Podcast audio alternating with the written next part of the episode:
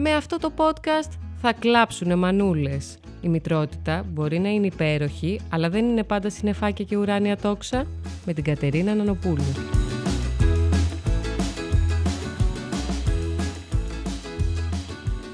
Λοιπόν, καλησπέρα. Είμαστε σε ένα ακόμα επεισόδιο. Θα κλάψουνε μανούλες. Και έχει εισβάλλει, θα έλεγε κανείς, στο στούντιο, πριν ξεκινήσω να πω οτιδήποτε άλλο, ε, κάποιος ο οποίος πραγματικά ενδιαφέρεται για αυτό το podcast, κάποιος ο οποίος νομίζω το ακούει φανατικά, αν και δεν είναι γονιός.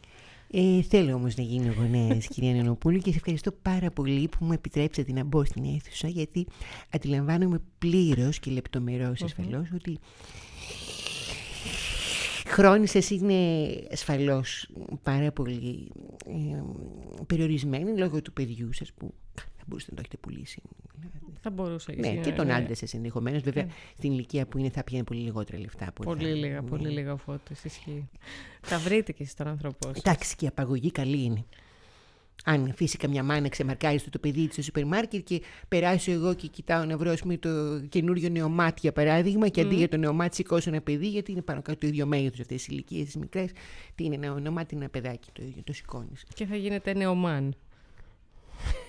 και με αυτό το κρύο αστείο μου, Εξαιρετικό, μπράβο Κατερίνα. με κοίταξε με τρόμο ο Μάκης. Τυρίτι, τυρίτι. Ο νεομάκ, θα έλεγε κανείς. Μπορώ να το συνεχίσω αυτό πάρα πολύ ώρα.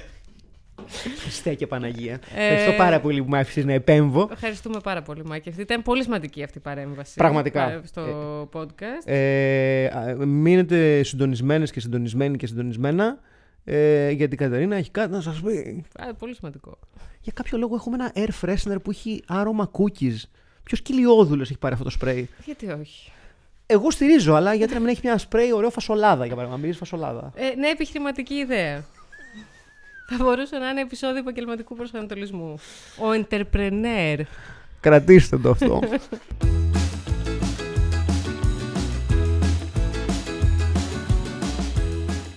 Και μετά από αυτή την αλόκοτη θα έλεγε κανείς εισαγωγή, αλλά τι να κάνουμε γιατί έτσι είναι.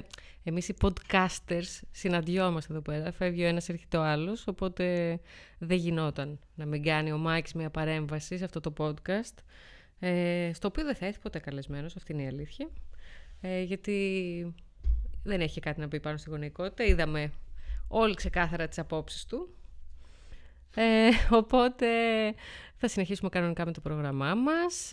Η Κατερίνα Νανοπούλου είναι στο μικρόφωνο. Έτσι μου έρχεται να με πω κυρία Νανοπούλου τώρα που ήρθε ο Μάκης και κάπως έτσι θυμηθήκαμε τα παλιά. Ο Χρήστος Λόλος είναι όπως πάντα στον ήχο και μαζί μας. Μεγάλος φαν της κυρίας Νανοπούλου και του Μάκη Παπασημακόπουλου. Μάκη, ξέχνα ό,τι είπαμε στο άλλο podcast με τον Ηλία. Είσαι ο σπουδαιότερος podcaster. Ανακαλώ ό,τι είπαμε. Τέλος πάντων κάνω crossover σε διάφορα podcast τώρα. Έχω τρελαθεί όπως βλέπετε. Τέλος πάντων, λοιπόν, να έρθουμε στα δικά μας τα θέματα, τα γονεϊκά. Ε, σήμερα, λοιπόν, ήθελα να μιλήσουμε για το θέμα της αλλαγής. Τι εννοώ; Ε, γιατί οι γονείς, ρε παιδί μου, φοβόμαστε κάπως τις αλλαγές; Ε, θα το εξηγήσω. Με αφορμή το γεγονός ότι αυτή τη στιγμή είμαστε σε μια φάση που κόβουμε την πιπίλα στο παιδί. Ε, είναι ίσως από τα πράγματα το οποίο το ξέρω ότι δεν πρέπει να είμαι ενοχική κτλ. Αλλά από αυτά που θα ήθελα ποτέ να μην είχε πάρει εν τέλει πιπίλα, γιατί γενικά όσα πράγματα έτσι στην αρχή σε διευκολύνουν, μετά σε δυσκολεύουν να τα κόψεις. Οπότε είναι από αυτά τα πράγματα τα οποία, επειδή τώρα έτσι δυσκολευόμαστε λίγο να την κόψουμε, δυσκολευόμαστε εμείς οι γονείς περισσότερο, ε, γιατί μας αγχώνει η διαδικασία και αν θα αλλάξει κάτι, γιατί έχουμε βρει ένα ρυθμό. Ε, α, σκεφτόμουν γενικά ότι πόσο περίεργες είναι οι αλλαγές ε, όταν συμβαίνουν στα παιδιά και πόσο πολύ στρεσάρουν τους γονείς. Τα παιδιά μέχρι και δύο ας πούμε, χρονών, και παραπάνω εννοείται, αλλά ειδικά μέχρι τα δύο είναι πάρα πολύ έντονο, ε, βιώνουν πάρα πολλές αλλαγές, έχουν πολλές διαφορετικές φάσεις στη ζωή τους. Στην αρχή κάνουν πάρα πολλά naps και ο ύπνος τους είναι ανατρίωρο, ξυπνάνε δηλαδή, είναι ο ύπνος τους έτσι διακεκομένος γενικά. Μετά τέλος πάντων το βρίσκεις κάπως, αρχίζει και κοιμάται το βράδυ και έχει τρία νάπς την ημέρα. Μετά γίνεται η μετάβαση που από τρία νάπς την ημέρα έχει δύο νάπς την ημέρα. Η μετάβαση εννοείται δεν είναι εύκολη. Μετά έχει τη μετάβαση που τα δύο τέλος πάντων θα, θα γίνουν ένα. Έχει τη μετάβαση από το γάλα στις ε, στέρες, πάλι και αυτό αλλάζει το, το πρόγραμμά του.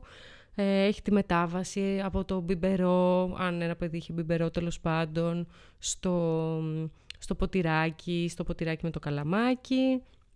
Έχει τον αποθυλασμό για τις γυναίκες που θυλάζουν. Έχει γενικά διάφορες μεταβάσεις. Η ζωή τους είναι μία μετάβαση.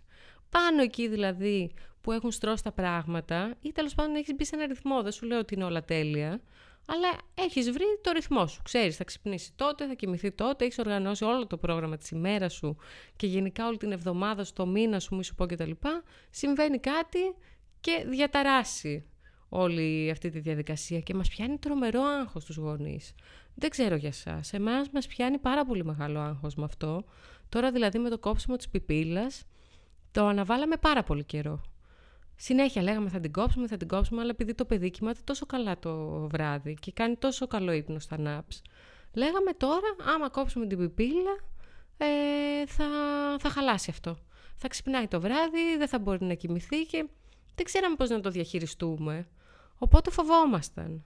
Είπαμε στην αρχή, εντάξει, στην αρχή και για την πιπίλα όλη τη μέρα.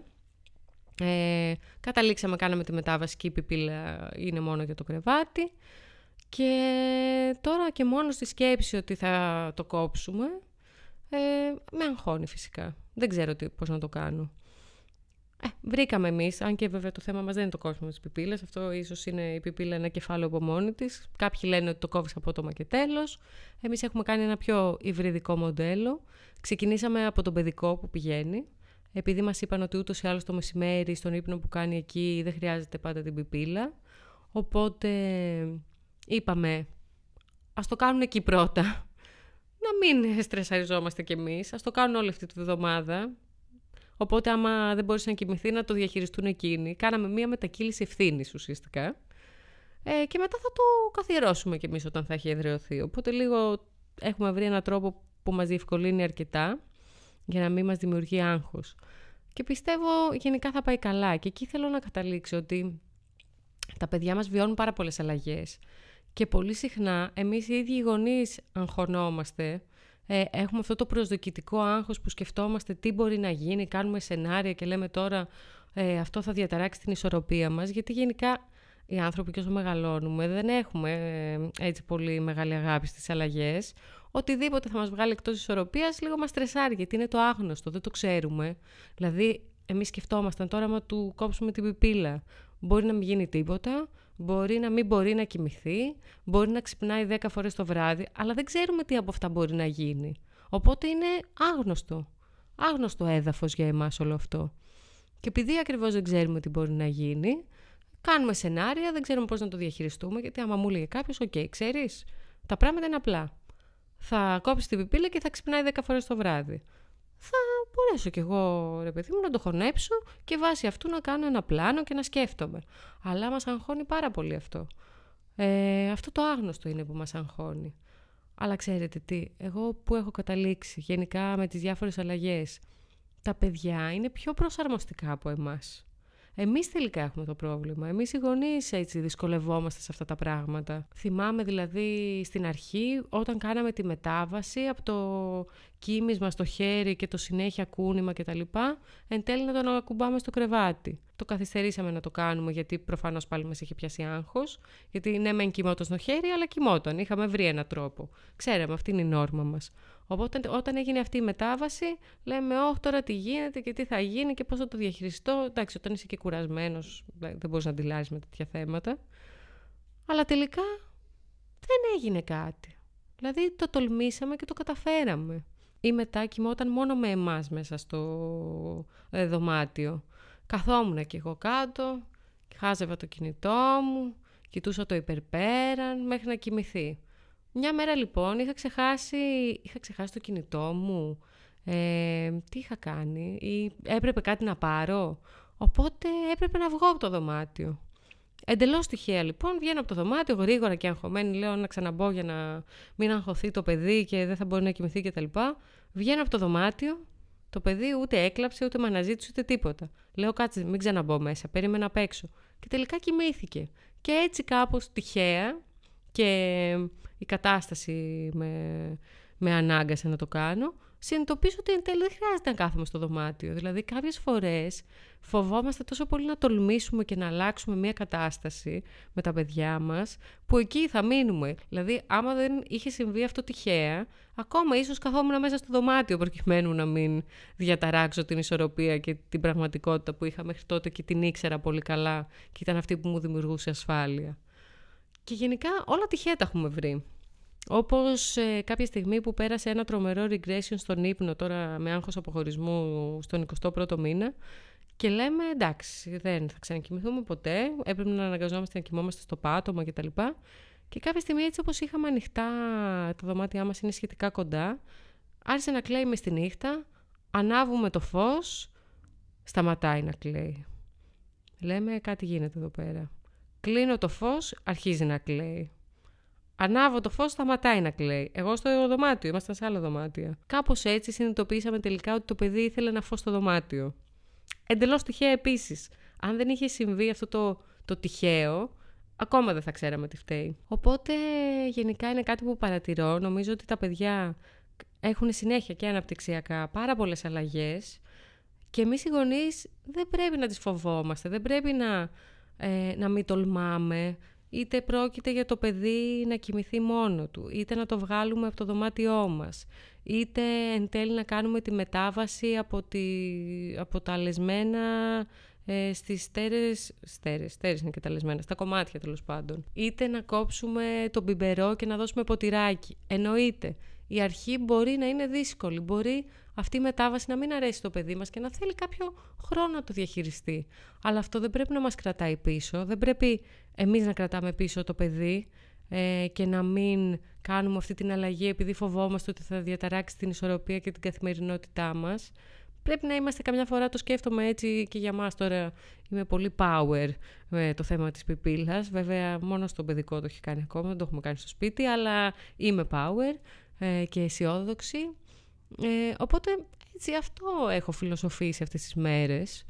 Ε, πόσο πολύ φοβόμαστε οι άνθρωποι τις αλλαγές και σε ό,τι έχει να κάνει με τα παιδιά μας. Και νομίζω ότι αυτό που θα ήθελα να πω και με αυτό να κλείσω είναι να τολμάμε, να έχουμε πάντα στο μυαλό μας τι είναι καλύτερο για το παιδί. Εννοείται πάντα, πάντα, όλοι με καλή πρόθεση θα κάνουμε όλα. Ε, καμιά φορά μπορεί να μας αγχώνει ότι μπορεί να αλλάξει αυτό που γνωρίζουμε μέχρι σήμερα, αλλά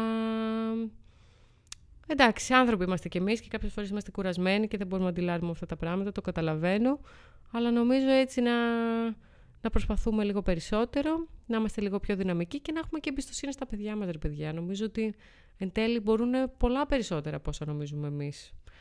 Αυτό και με αυτό νομίζω έτσι θα κλείσω το σημερινό επεισόδιο. Έτσι ήθελα να είναι ένα δυναμικό επεισόδιο, με βοήθησε και ο Μάκης στην εισαγωγή αρκετά. Ε, θα κλέψω από το podcast του Ηλία που είπε ότι να σημειώσετε στο Spotify αυτό το σηματάκι που να κάνεις follow το podcast.